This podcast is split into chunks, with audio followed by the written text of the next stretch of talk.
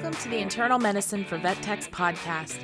If you haven't joined us before, we're passionate about all things internal medicine and helping you become the best tech you can be. We'll be discussing interesting internal medicine diseases, how to work closely with pet parents, and how to become the go to tech in your practice. Now, let's start the show.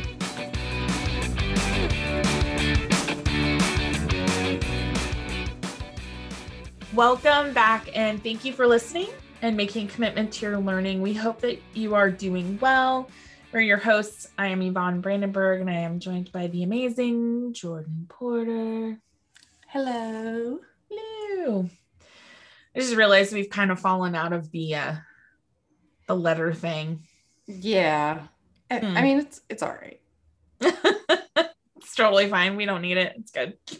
We'll we'll come up with a different intro here soon. I'll think of something. There you go.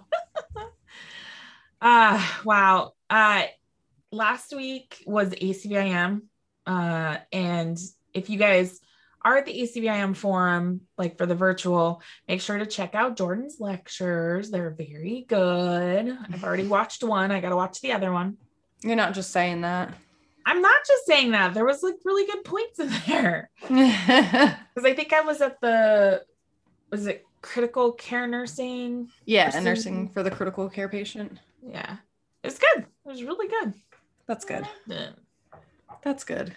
I hope people enjoyed it. Um, I did not get a chance to actually do any of the ACVIM lectures just yet, just because I worked a lot last week. Yeah, I think you were still at work at nine or ten o'clock at night the other day when we were talking. Yeah, I got off at 10. I was like, excuse, why are you still at work?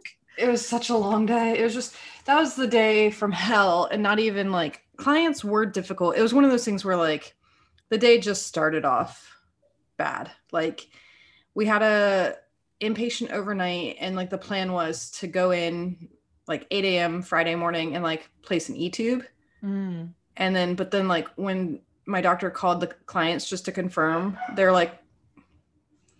They were like, uh, we don't know. Like, are we sure? Like, and then just I was like, Oh, so it just like put us behind from the get go because then we had to wait for them to be like, okay, yeah, no, cool. An E-tube sounds like a good idea. And that went great. Um, and that cat is doing really well. And oh, good.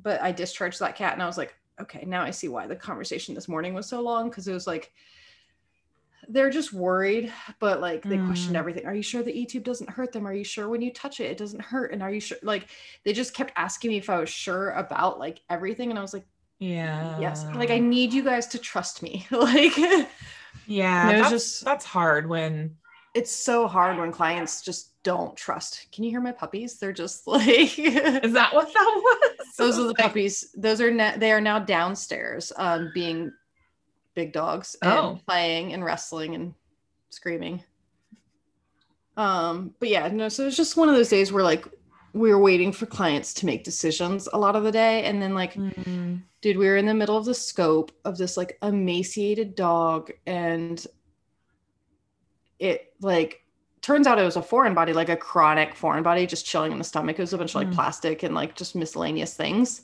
I know you sent me that picture and I was like, oh, okay. That's a lot of stuff. yeah and luckily the scope wasn't in the dog but like um the scope like just blew up was just like with a like big spark and i was like holy shit yeah and i was like and we like our light bulb like light had been on saying that we needed to change the light bulb which we had the light bulb in the clinic we are just like they're expensive light bulb like let's get the most out of it that we can because yeah. it's an $800 light bulb. Um, and then, so we changed the light bulb real quick in the middle of the scope while this dog was down. And then it didn't work still. So then we realized it blew a fuse. So we're like, all right. So we woke up the dog, sent an employee to like AutoZone or something like that, like some car part store and picked up a fuse, replaced that, still didn't work. Um, luckily, a a general practice down the road has like the exact same tower. So we just borrowed like the one part of their tower that ours broke on. Mm. And we anesthetized the dog again because there was still foreign material in there. And like dad didn't want to do surgery and all this stuff. So Right. we anesthetized the dog again, but we didn't even get that dog done until I think like I think we finally woke him up at 8 30 and like the rest of the scope went fine. Like once we like replaced it, it was just like just a day from hell of like just Oh. everything break. Oh, because our air conditioning was broken too, and like Oh, we're no. in Georgia, and like we also had like cleaners in down at the end of the building, so we couldn't be on one side of the building anyway, the side of the building that had air conditioning, um, because the cleaners were down there and like they were like gutting this whole room because we're gonna renovate and put a tub in and stuff like that. And so we were all working in treatment where the AC is broken, and Ugh. like it just got. I've never sweated so much at work. Like I was gross. Like I was so gross. Uh, And it was just like it was a 13 and a half hour day. And I was just like, I'm ready. Like I'm done. Aw.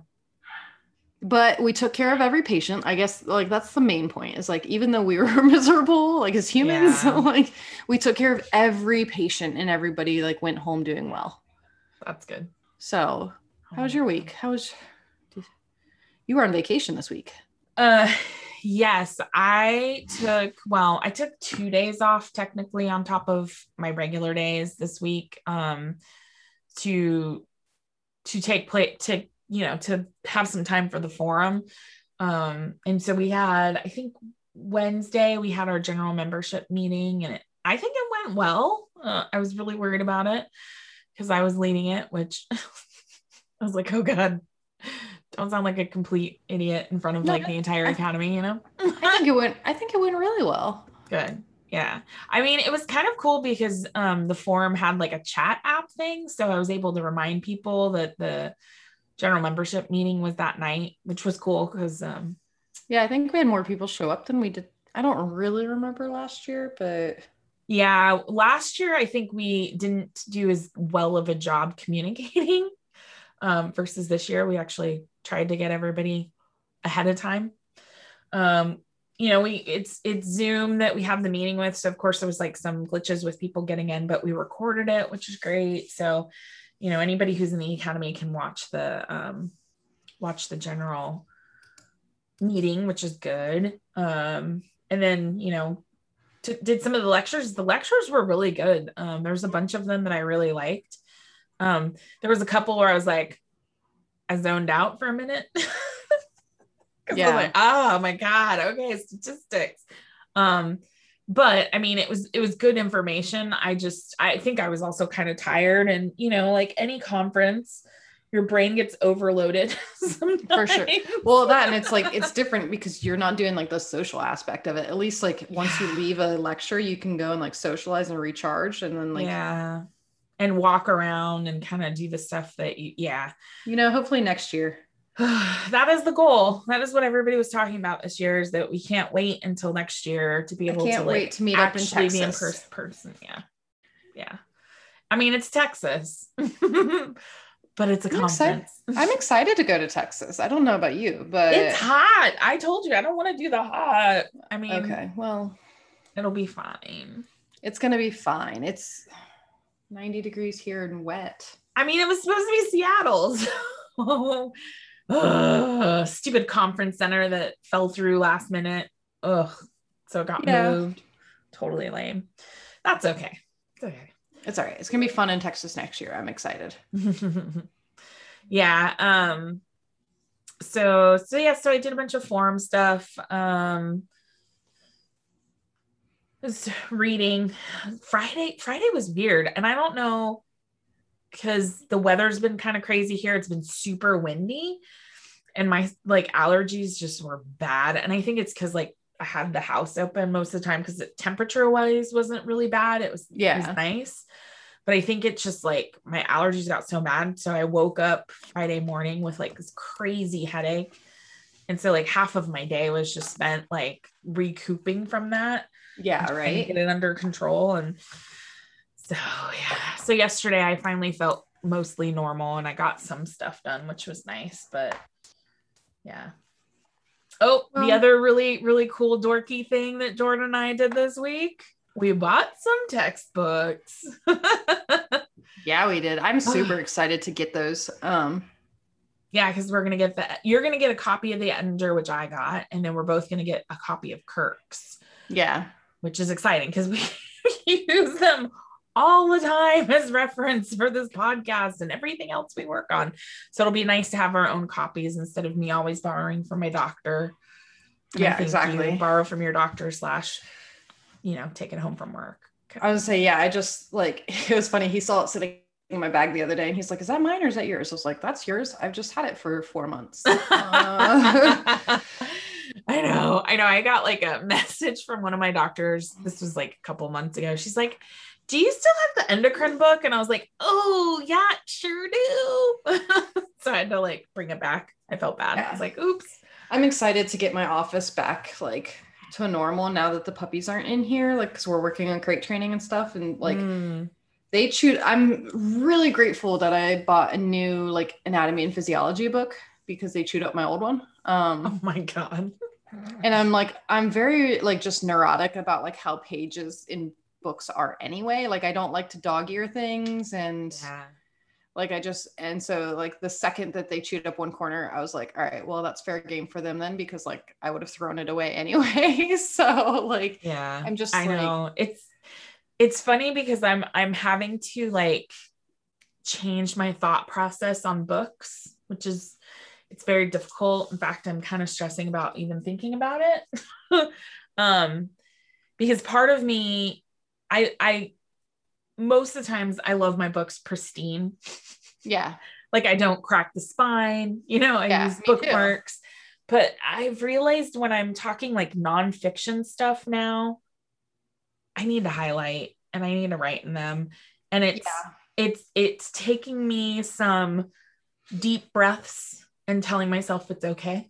I'm glad that you and I are very neurotic the same. Like it was like so when I was studying for my VTS stuff and like I had the the Bible like Yeah. the first time like it took me forever to convince myself to highlight in it like because I was just like at that point I was just taking notes out of it. I was writing like Yeah. rewriting the wording and then eventually I was like I need to find a different process to study.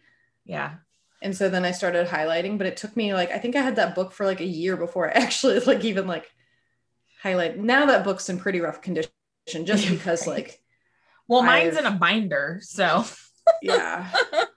I still I mean honestly like it, it it took it took some convincing for me to be able to do it to like cut it up and put it in a binder which seems very sacrilegious to anybody who's a bibliophile which I 1000% am a bibliophile the fact that I even know what that word means um so when I like cut it up and put it in a binder like I had it was it was there was a lot of anxiety involved Yeah.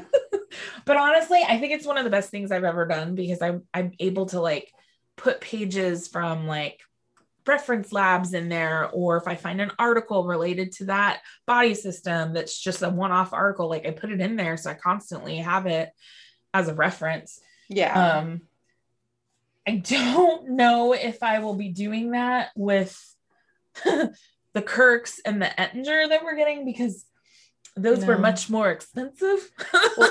and they're so much bigger. Like Yeah. they're so big. yeah but I I'm did excited put, to get tabs textbooks. in there and like labeled the different sections so Yeah. it'd be easier to find because yeah I have I have a bunch of those little I think they're like little post-it like flags or whatever. yeah that's what i use yeah that's that's my jam because like yeah i'm just i gotta get back on track but i'm hoping that getting a new textbook it's gonna be like getting you know like when you get gym clothes and then you feel very motivated to go to the gym like i feel like that's how my textbooks are gonna be. I'm gonna feel very motivated to just get everything done.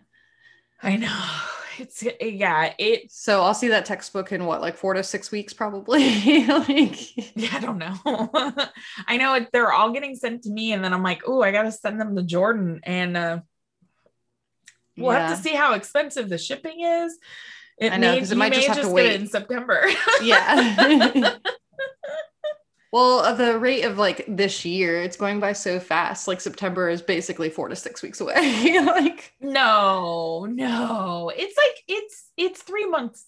It's two and a half, two and a half months away. yeah i know but, but, you'd like be coming like three months from now.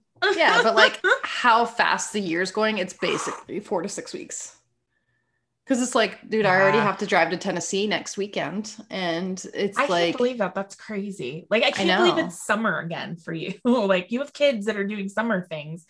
It's kind of it's kind of intense. It's kind of intense. Yeah. Summer camp's coming up. Anyway. One thing that we have to say, because it is um, the 18th of this month, which is June. Um, so it'll be this week when this this uh, episode goes live. Is Happy Veterinarian Appreciation Day for all the veterinarians out there in our lives. We love our Um, veterinarians. Yes, I trust our I- veterinarians more than I trust my human doctors. Oh, for sure. I've definitely talked to my vet at work and been like, so there's this, this, and this. What do you think I should talk to my doctor about? Yeah, I was talking. so smart. I was talking the other day. I was like, I would love to find a doctor who actually cares about my problems. And my doctor, like Dr. Woods, was like, I care about your problems. I was like, I know. Why do you think I talk to you about most of the stuff going on with my body? right? Ugh, so funny. So I was funny. like, but you can't write me prescriptions. like, I know. Ugh, I, you can't send out lab work. You can't write me prescriptions. nope. Be like, can you just go with me to my appointments? Well, he actually, I go see his doctor now because Oh, nice. yes, because you know my doctor. I mean, like he's an internist, so he's neurotic, nice. Yeah. and so naturally he found a doctor who is very thorough and like Oh, it's awesome. So basically, what you're saying is, I need to go to your doctor as well. Yes. Yeah, yeah. Sweet, She sweet. she does care a lot, but it still sucks because like because in human medicine everything else is someone else's problem. So it's like I talked to her about like all of my lupus stuff, but then she's like you need to see a rheumatologist. I'm like I don't want to. Like I want to see you. Right. Just I want one-stop shopping like a veterinarian. like I want like why? yeah, like why are there so many specialists? Like you need to see a foot doctor or a throat doctor or Ugh. an immune doctor. It's just like I mean, I will say that when when clients ask me about their patient's ears, I go, mm, not it. yes. that sounds like a general practice or the ER department or dermatology, not Yes. us. so exactly. I definitely pawn some stuff off. My favorite too is when they ask about vaccines, and I'm like, we don't even have vaccines in our building. So, because of the puppies, I asked uh, my office manager, who is a general practice veterinarian, um, I was like, So, when do I vaccinate? I was like, I don't remember the vaccine schedule. And then so she told me, and I was like, So, when am I like, how old can I start heartworm and flea prevention? Like, I don't remember. And then I'm like, and then there's so many new things now with like spaying and neutering ages that I'm just like, ah, what do I do? Like, I I don't. know. I know. I haven't been in GP in so long that I'm like, what? Yeah. Yeah, Dude, have. somebody somebody said some name of a medication, and I thought it was I thought it was a supplement. And of course, when I'm talking to clients, a lot of times like I will Google whatever word because most of the times they don't say it right, and I have Yeah. no idea what they're talking about. But I put it in and and they said it right, and it just happened to be a new heartworm flea prevention. And I was like, oh, this is a thing. and I was like, okay, all right. that, you, like- you sure did say it. it starts with a C, like. uh, Credelio. Yes. Yeah. I I yeah. So, what is it? Because I have some downstairs, and I, I have Girl, yet to. I, you won't I don't know. I'm about to Google it again. I couldn't. I didn't know if it was heartworm or flea preventative, and I was you, like, you you realize right now, like so many texts listening to this episode are yelling at us. I, I'm aware. I had a friend give it to me though Sorry, to help out with the puppies, and I was like, like, what am I doing with this? yeah, I was like, I don't know what I don't know which parasite this does. I know we were we were joking the other day because um, when I was in GP, like our reps used to come around all the time and give us like heartworm and flea prevention and stuff like that because Yeah, you know that that was like one of the perks and since i have been in specialty they've come once and like everyone in that building just like lost our minds. You're like you're here for us with something other than cookies? We were just so excited. Yeah. Um but yeah. Yeah, so anyways veterinary appreciation day is this week. Very important to me. appreciate, appreciate your veterinarians that tell you things like heartworm and flea prevention apparently. So um and then one thing i wanted to talk about just really quick is um, we do have to apologize uh for some missed like responses on facebook i don't even know how this happened but there's some um, messages that we didn't see because apparently Facebook didn't want to tell us that Yeah. they even came in. Um, so I definitely um, we sent some responses directly to people because it's apparently been months for some of them, and I'm I feel horrible. I'm so sorry. Um, just we definitely didn't see them. Um, so if if you did send us a message uh, and you got crickets from us, I'm I'm really sorry. Please do not take it personally. Um, we just didn't even know that it existed because there's like several different places for us to look on Facebook apparently that we need to look at. And one of them is apparently we had a Facebook review. Who knew? Who knew? So uh, Jordan Nicole Howell, um, she left us a review on Facebook. Sorry, it's probably been a little bit. Um, she said, just learn about this podcast and I love it. I've been in GP for 10 years. Awesome, 10 years. And we all know it is possible to learn something new every day in vet med, no matter how long you've been in. This podcast has also taught me a few interesting things, and I enjoy listening to the girls. Um, the information is super informative, but it doesn't feel like you're in class because they're funny. It's because we joke so much and giggle and all that stuff. I know. I was like, so my coworker, my new coworker listens to these podcasts and I'm like, um, I was asking her, I was like, do you like all my random like theories about things? Like I was like, I feel a little ridiculous, but like, I don't know. it just it cuts it cuts the dryness a little, I think. I think so too. Cause this is how we talk in at work, you know? It's like So true. Um, so she and she also says keep up the great work, ladies. So we'll keep we'll, we'll keep trying to keep up the great work. Sometimes sometimes it's a struggle, y'all. Sometimes it's a struggle. preach. um but I, definitely if you leave us a review um, either on facebook or in like apple podcasts or any of those places please let us know. Um, so like jordan not jordan porter jordan but jordan nicole howell jordan. Um, you left us a review on facebook. Let us know your shipping address because we've got we've got stickers for people and i would like to start sending them out again you just got to let me know where to send them and I will send them. So you can either message me or email me, Yvonne at internal medicine for pet parents.com. And I will for sure get you some stickers because because who doesn't like stickers? Everybody loves stickers. All right. Well, I think we've done a ton of chit chatting at the beginning of this episode. So Just I think we need to, I think we need to dive in. Um, we're still working on RACE approval. So if you know you're in a place where you can do self-study, you can definitely use this for your um, uh, continuing education as long as it's not RACE approved required. Um, you can also obviously use it for a self-study, which is what Jordan and I do most of the times, anyways. and this week we are discussing ARDS, which is acute respiratory crisis syndrome or acute respiratory distress syndrome. Um, and then it's also named known as ALI, which is acute lung injury. Um, we're just probably going to rec- refer to it for most of this episode as ARDS. So, one of the things we just want to remind you about because most uh, most of these most most commonly, I guess I should say, um, for ARDS to kind of happen is with pneumonia. So, episode 30 is the pneumonia episode. It's a great episode to kind of refresh yourself on, um, you know, what to look for, diagnostic techniques, and all that stuff that Yeah. really is very much pertained to ARDS. So, I really think of like acute lung injury as like an actual injury, like a Yeah. or well, and that and that definitely can be part of it. ARDS. Yeah. I Mhm. mean, like, uh, I guess, I don't know. So I I guess I think- just think of, Well, and it was funny because they kept like using the terms interchangeably, which I thought was weird.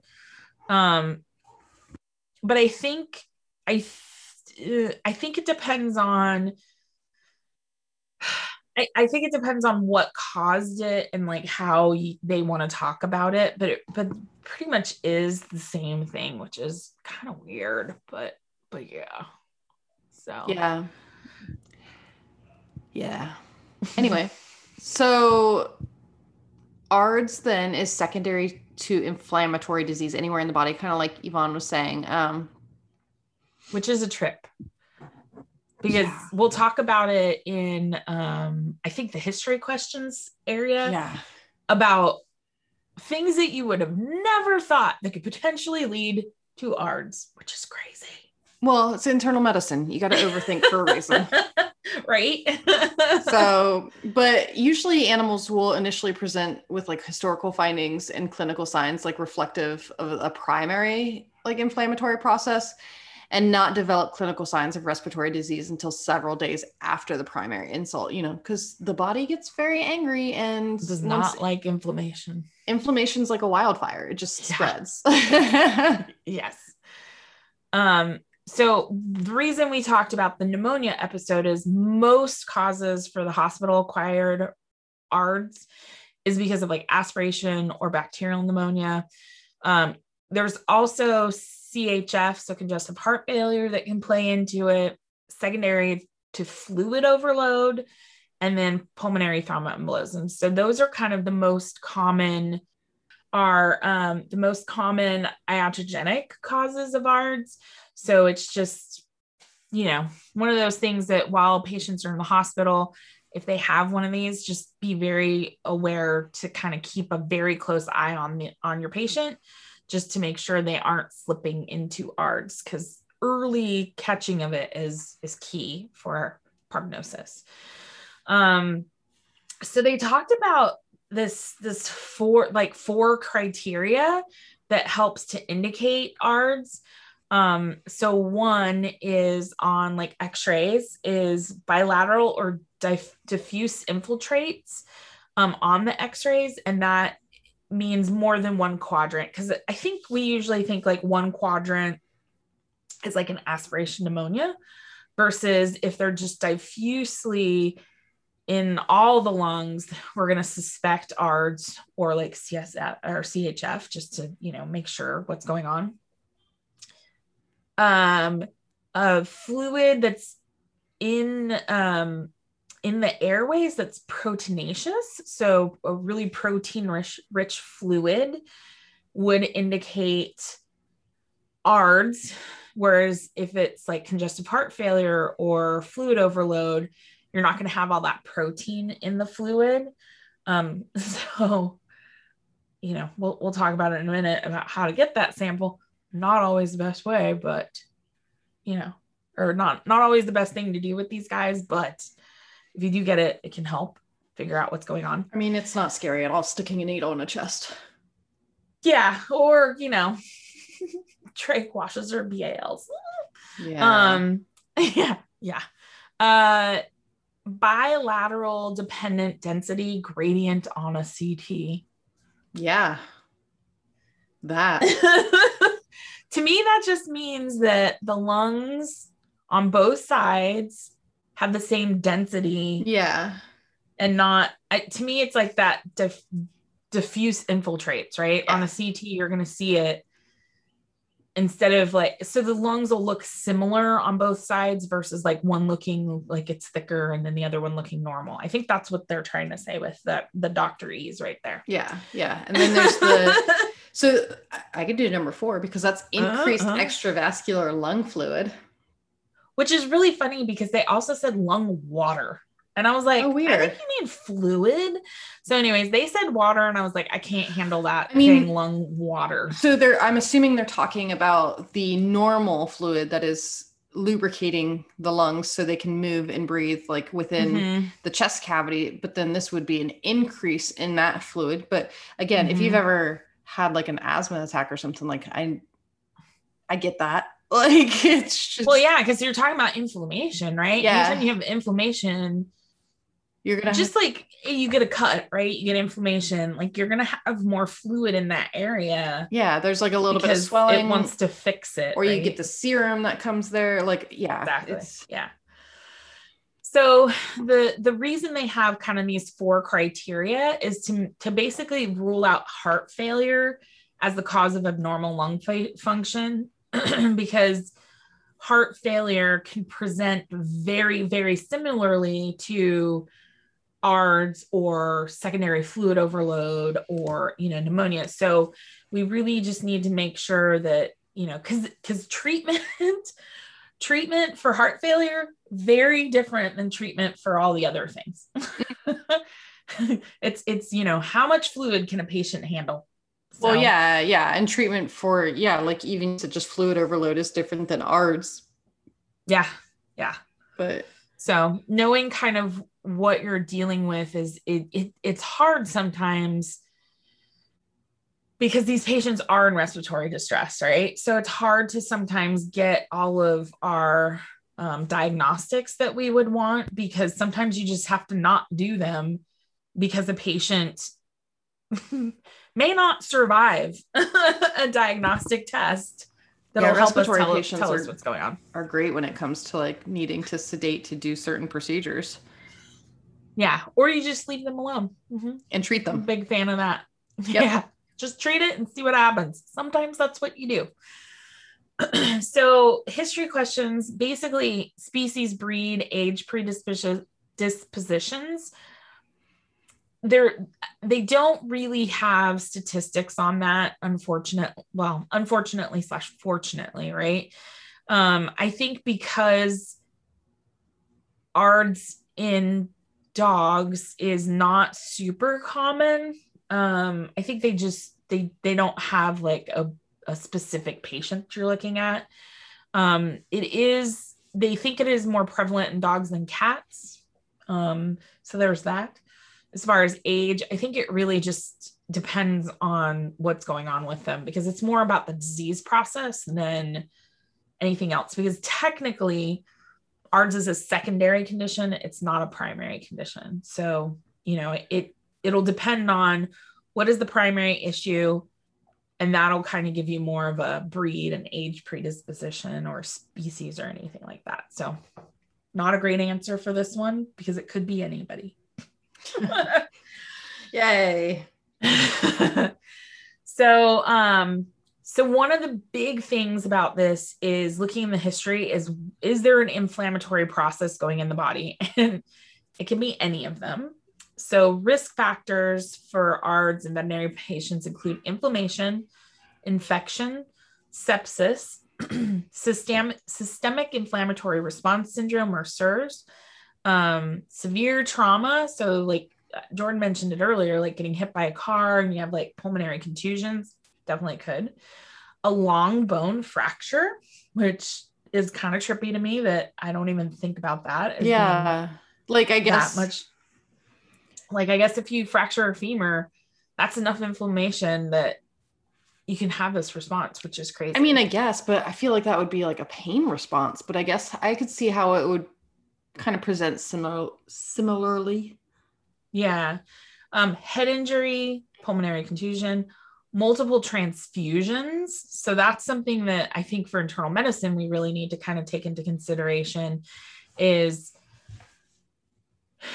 you know, are are we missing some of our patients that are having ARDS because we think it's a delayed transfusion reaction or we think it's the IMHA ITP that's causing problems. So, which you know could be like a PTE.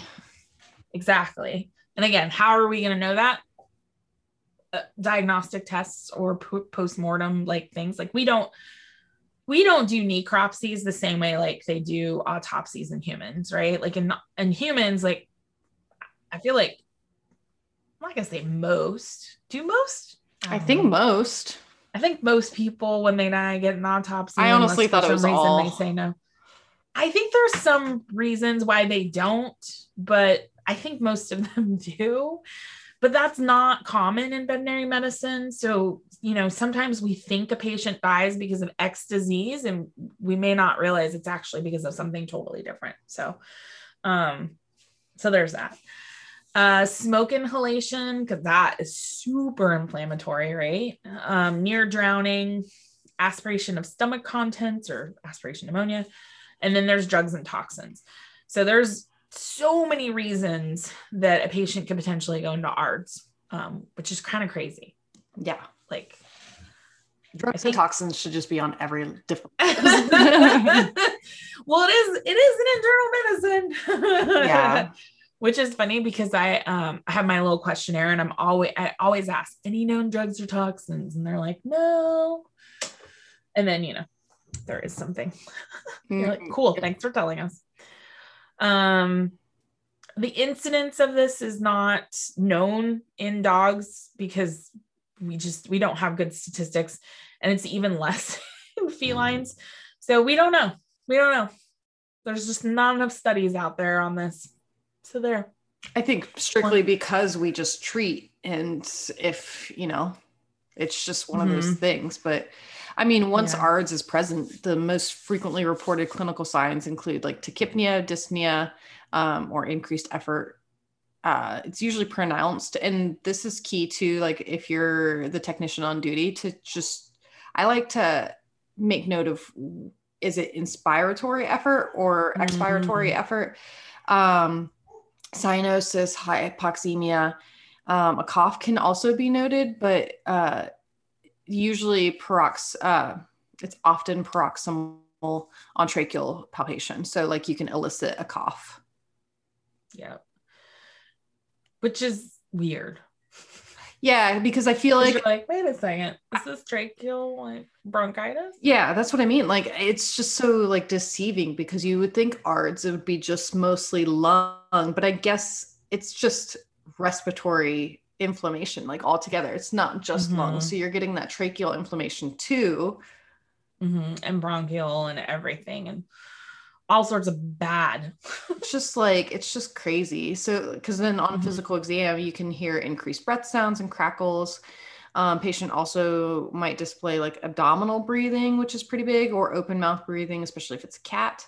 Um, and like possibly even frothy pink exudate coming from the respiratory tract which is scary. Uh, i've definitely seen that a bajillion I've times. Seen it on dead animals. I don't know if I've ever seen it come out of like a living animal. i guess i've seen it on dying animals Hmm. I had a puppy once who I think I think the dog originally had parvo and then got pneumonia and then Ugh. ARDS and then was literally like vomiting up to like lung tissue.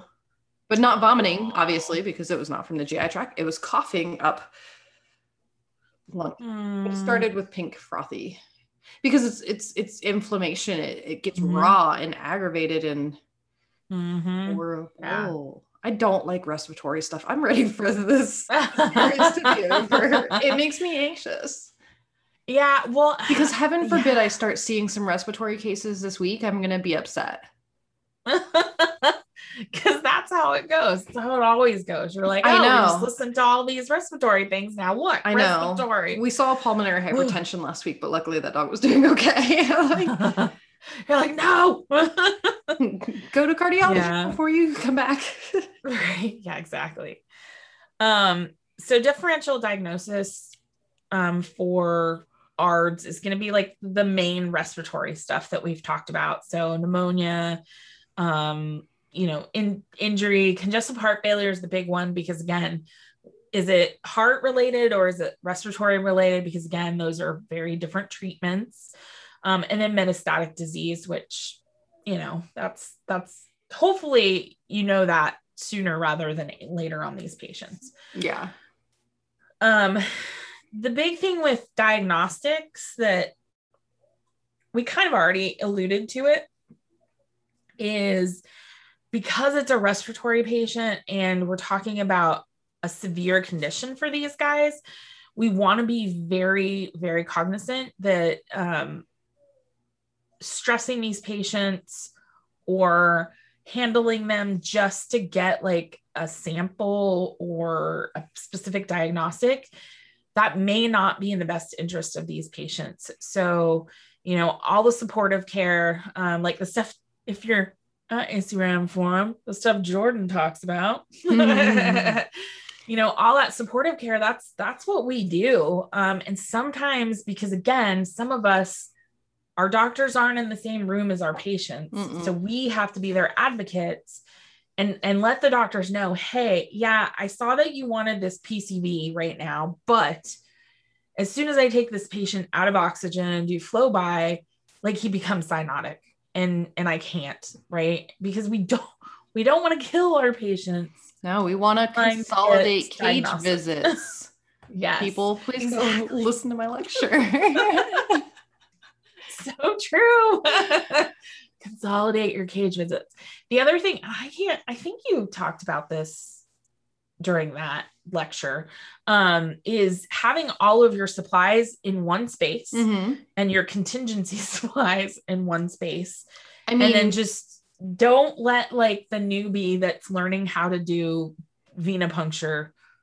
no, no, no, no. These need to be expert technician blood draws, quick, easy, um, and minimal effort and restraint and just yeah like i mean mind you every respiratory patient just because i'm very respiratory nervous in general every respiratory patient i get gets an emergency drug sheet and everybody knows where the emergency drugs are when those patients mm. are in the hospital. Um that's a really good point. yeah like it's just like we are prepared for the worst to happen um, and also knowing your CPR DNR status on your patient.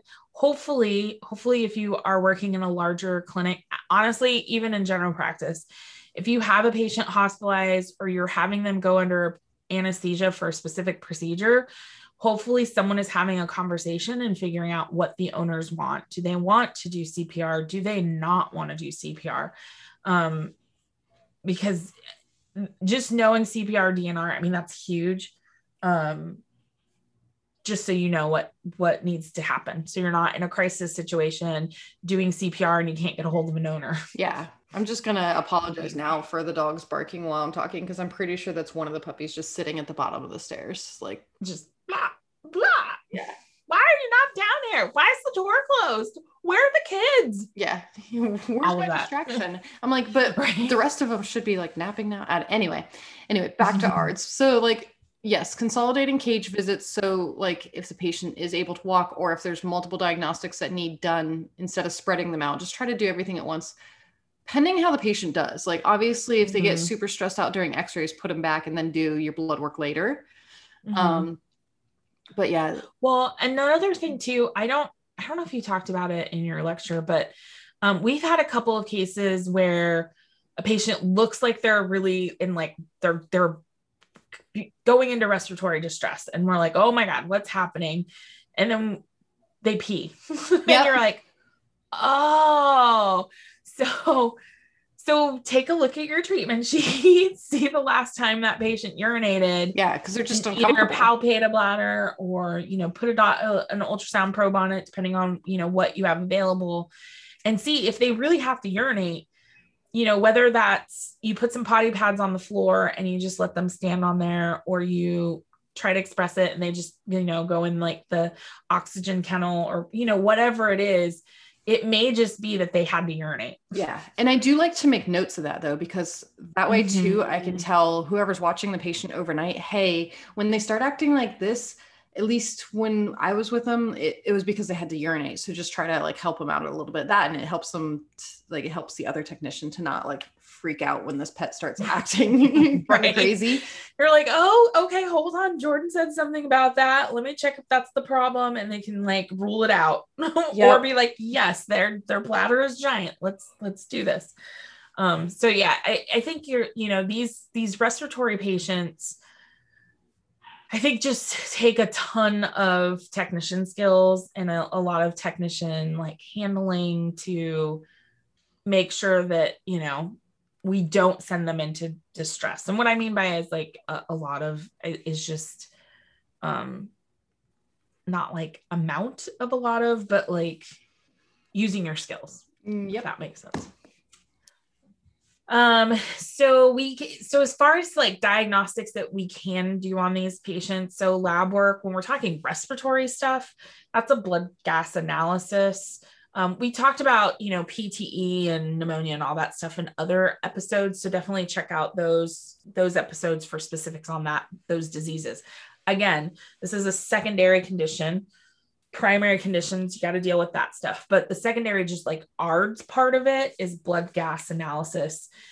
However, again, there is a caution for this. No.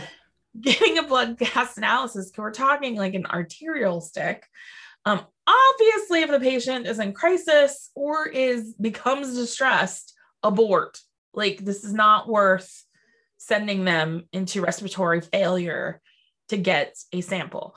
So, um, on our blood gas analysis, the thing that they talked about was our PaO2 and um, FiO2 ratio.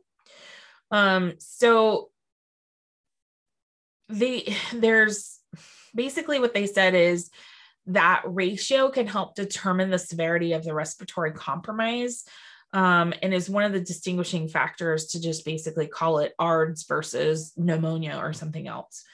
Um, I honestly, I don't think I've run these because most of our patients just aren't stable enough for us to get the sample. Mhm. Um, but you know, in human medicine, they definitely do it. Um, so ratio of greater than 300 um, is considered mild, or excuse me, less than 300 is considered mild, um, indicates acute lung injury. Um, less than 200 is considered moderate and is diagnostic for ARDS. And then less than 100 on that ratio is considered severe um, and definitely ARDS. So Okay. severe and ARDS, which is crazy. So this is making me realize then when they're interchangeably using acute lung injury versus ARDS, ALI versus ARDS, it's because basically ALI is it's like the milder form. yeah, and can lead to ARDS, but they're the same. I don't know. I don't know if I like that. It's like a gradient. Yeah. Yeah. I, and and I guess it it probably depends on individual patient and, Like, and again, how severe is it? I feel like it would be better. Like you can keep the ALI. Okay, so this is me just changing terminology here. Keep the ALI, but change it from acute lung injury to acute lung inflammation. because it's like it's an inflammatory process and like acute lung injury i really feel like that is just like a lung injury like uh, Well, but I mean the inflammation is causing injury. I mean i guess but it's just like there's also injury that causes injury and inflammation yeah. like because you have your lung contusions you have your lung lobe torsions you have like freaking um like penetration of like Yeah. you know Well, and I think all those things that is an acute lung injury and can progress to ARDS. So I don't know, dude. I it's it's probably because that was honestly like this is how I think of it. It probably they probably thought it was two separate things originally. yeah And then they were like, oh, wait a second. These are actually a similar process, i mean but we'll still call it acute lung injury and ARDS. Because I, I feel like ARDS, that term, mhm. mm, I feel like it's i mean i guess it's like sirs before sepsis it's just like mm, hmm Hmm. i don't know yeah. Yeah. I Like- thought seps I thought anyways. this is where our brains go, guys. yeah this is why some of our episodes are an hour and 20 minutes long Right? Oh my God. Because we go down rabbit holes. well it's Um, just it bothers me Yeah. The other thing to kind of remember when we're doing blood gas analysis on these guys, um, hopefully you're already thinking this anyways, but you give them oxys- oxygen support during the sample collection. Not only because they're probably in respiratory distress out of oxygen, but um, if they were in an oxygen kennel and you get their their blood and you're like outside on a treatment table, if you don't have the flow by oxygen for them, that actually can alter their results. So you want to make sure you have the most accurate results. So keeping the flow by on them while they're getting that blood sample because it um, it can make a difference, which is kind of interesting. And if they get super distressed, don't send them into respiratory failure. Put them away. Abort. imaging I like yeah. I like imaging when the patients aren't actively trying to die. Uh, so, like things that should be done if able would be three view thoracic radiographs Mhm. um, because you want to see the bilateral infiltrates. Yep. So you need three views. Um, CT can also be done. And then an echocardiogram just to rule out congestive heart failure. So, in an echocardiogram, like there's a lack of left atrial enlargement or systolic dysfunction, and that supports the finding of non cardiogenic pulmonary edema, which is associated with ALI and ARDS. Yeah.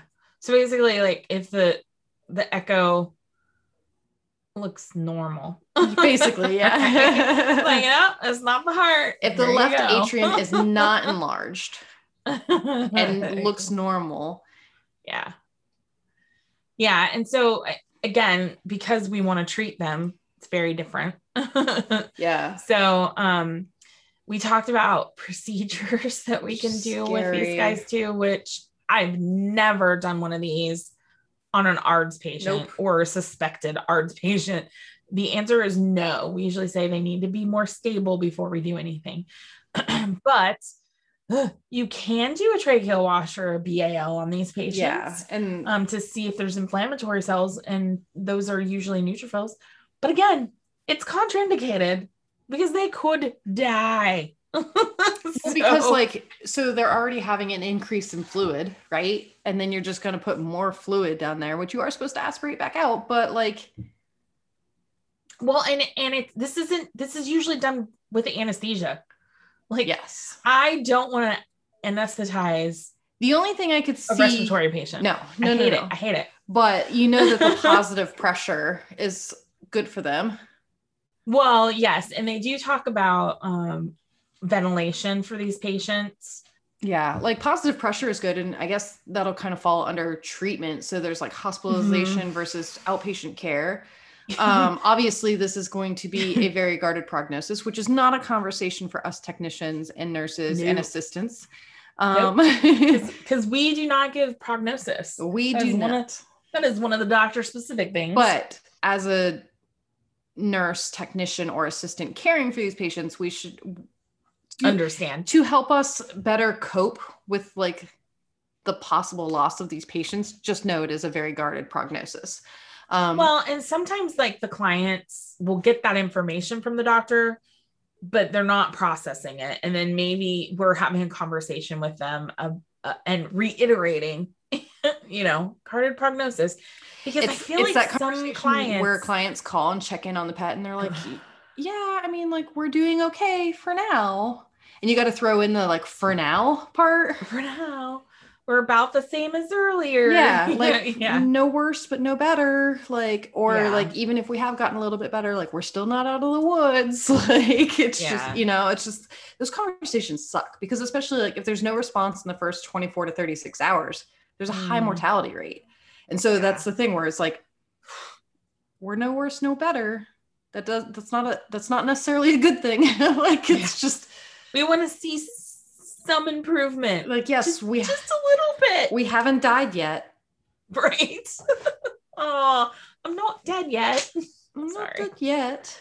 Anyway, supportive care though is really fluid therapy, oxygen therapy. So we can do oxygen therapy with either flow by, oxygen cage, or ventilation. So where we intubate the patient and do that positive And you- pressure, or yeah. if you have a ventilator, even better. But remember, greater than 60% of oxygen can lead to toxicosis. Um, Yeah, so you can do, I think it's up to like, well, it's funny because this literature said up to 12 hours on 100% oxygen, Yeah. which I was like, woo, which I mean, I guess technically like a surgery, you're you're running on 98% oxygen because you're what 2% Yeah. ISO or whatever. Hopefully not that high, but at most, right? Um so yes, you would have oxygen, but we typically don't want to go above 60 like in our oxygen cages um because they're on they're in that cage usually like at least 24 hours. And remember too, though, Um, that if you have a patient in an oxygen cage, it does oxygen's very drying. You got to use the Mhm. uh, like nebulizer or humidifier for at least an hour for every 24 hours they're in that oxygen, even though their lungs are already wet. Um, we're yeah, but we're gonna be do, you know drying out secretions, which yes, yeah, we want to make these patients comfortable and making sure that we do give them the moisture that they need. um, Mhm. is going to be very helpful to them just being comfortable. I don't know if any of you guys have had a like a nasal cannula in your nose. Oh, that's also another way you can do oxygen therapy. Um, yeah, it's considered flow by. yeah, it's very drying though. Like it, Uh-huh. it burns the nose. Like it's yeah, unless you have the bubbler. Um, Yep. because we have like the bubblers Yeah, that we have a bubbler. humidify the air. Mhm. Although even with that, sometimes it's it's still really drying because you're I don't know if you sleep with like a fan on in your face. Stuff dries out really quickly. Um yeah, and one of the things too about a- a mechanical ventilator, right, versus intubating and, and ventilating by hand. Um, mechanical ventilator is definitely going to be preferred for long term because you can you can monitor a lot of things with with a mechanical ventilator the reason you would want to use that versus like a patient being in an oxygen cage is um, respiratory fatigue Mhm. um, it's very common for these patients to go into respiratory fatigue meaning they're struggling to breathe so that means their muscles are working way harder than normal Mhm. um, and so they can actually just like run out of energy to move the muscles. Yeah. properly. Um, so the ventilator can definitely prevent that respiratory um, uh, failure from happening um, by bypassing the muscles and ventilating for the patients. Um, Which is amazing, like if you think about it, because it does the same thing, keeps the patient comfortable. Like they don't have to do all the Yeah. work, and then there isn't that muscle failure.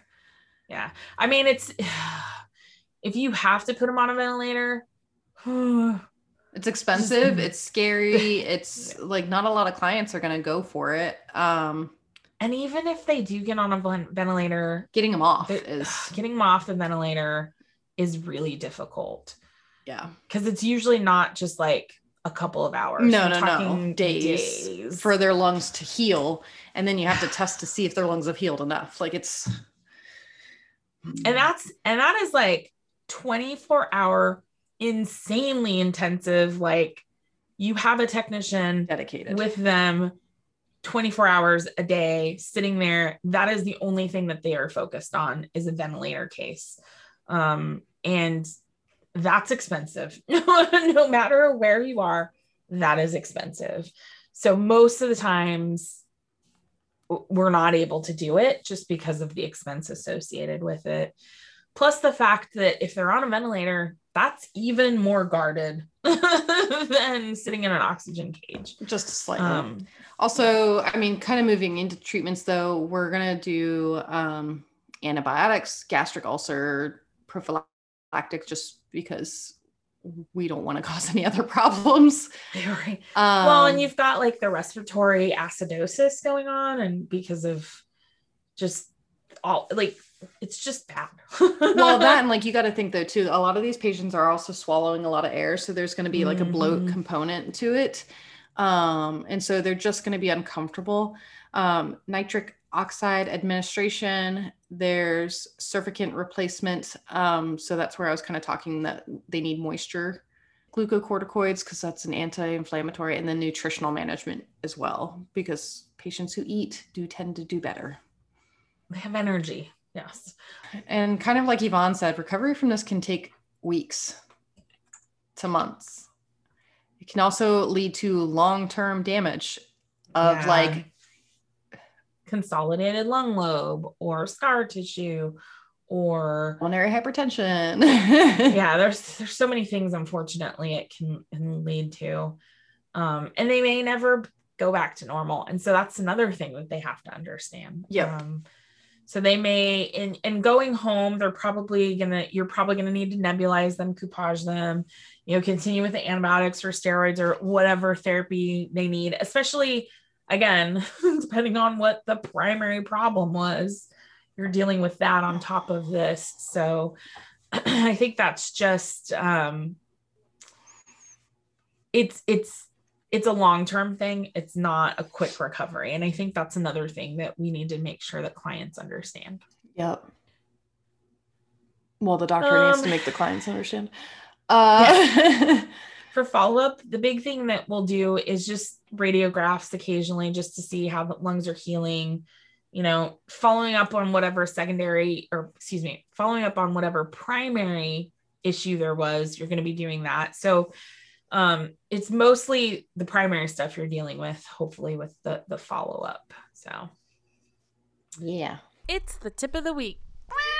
Tip of the week this week is um, what Jordan kind of talked about in her lecture too is having all your supplies ready, consolidate treatments as best as possible, have that oxygen flow by on hand, do what you need to do.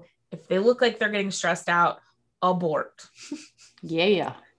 So that's our tip of the week. Go listen to my have that lecture. conversation. Yeah. Yeah. That's the other tip of the week. I'm sure I'll give that lecture again, like somewhere else. like maybe in the membership. Yeah. Yeah. Yeah. Yeah. Uh, for our totally business. For ours. Yeah. Um, I think you should totally do it. Let's do it. Let's plan on it. Done. All right, you guys, we're gonna we're gonna take Jordan's lecture that she just did at the forum and we're gonna put it in the membership. We'll let you know as soon as that happens because Yeah. I think we can make it happen kind of soon. I'll re-record it because I, there are a few other tips that I want to add in there. like, well, that and Now that I've you read have through the ACVIM. well, like- yeah, yeah. No, I already have it made on our Format. PowerPoint too. Oh, there you go. Okay, So that part's already done. I just need to re-record it. there you go. Yeah. so if you are in the forum, go see it there. If you aren't in the forum but you're in our membership, um, we'll we'll do it. We'll we'll put it on our membership for you guys. Hell yeah. And now for the question of the week. Have you seen an ARDS patient? If you did, unfortunately, how did it go? Hopefully not unfortunately. But I so have I I I probably have. yeah. Um that's that's my answer to that. I probably have. Um I don't know if I've ever seen anything specifically diagnosed with it. Yeah. Um but I think I have. Um and they never go well. nope. I told you about my puppy already. So Yeah. Actually, I can guarantee that I have. We just never specifically said it was ARDS. yeah. No, because you're just treating respiratory distress. Well, because we're usually saying we're usually treating all that primary stuff, Yep. right? And then it's like, oh, well, this is a complication of that, but we never specifically say it's you know pancreatitis, and now we have ARDS. Um, so, huh? You yeah, would throw pancreatitis in there, but pancreatitis is a little devil that likes to inflame to everything do on its way. it does whatever it wants. yep. Good old pancreatitis. yeah. Anyway, All right, guys. Well, uh happy veterinary appreciation week. God, I wish it was a week. Happy veterinary appreciation day. Um, I think that's Thursday, whatever the 18th is. that is Friday. Um, is it Friday? it's Friday. Nice. Start the weekend off right. So tell your vets that you work with how much you appreciate them because we usually do and we forget to tell them sometimes. So um yeah. Anything else we need to cover this week? No, I mean, I hope everybody has a good week. Yes. Same. Hopefully, nobody's know. scopes break. Um, Um. May the veterinary gods forever be in your favor. right? I really hope this week goes better than last week. Same. and then I'm on Same. vacation. Oh, so jealous. I had a vacation, but it wasn't really a vacation. I mean, mine's pretty well a staycation, other than driving to and from Tennessee twice.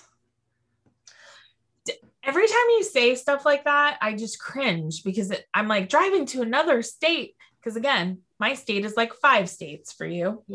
Yeah.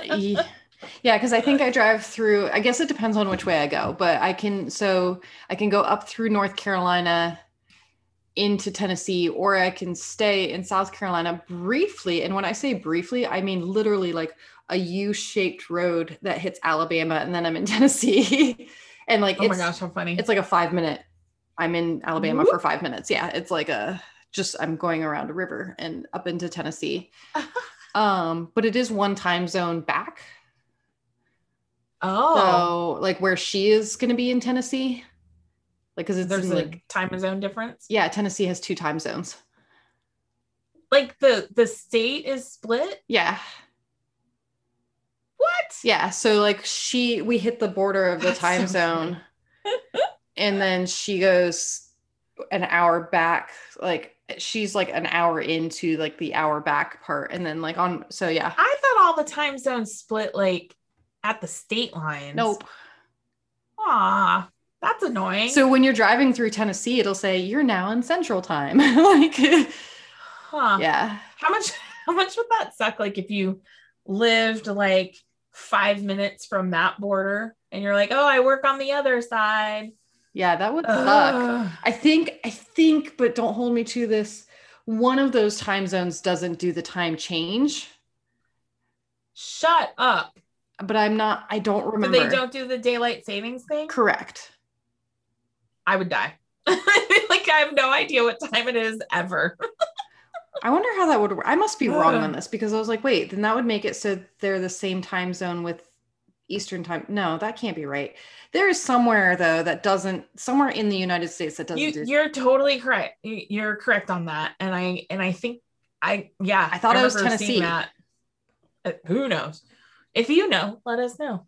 Tennessee's got to do everything different. They have two time zones. They also are, uh, what is it, an LVMT?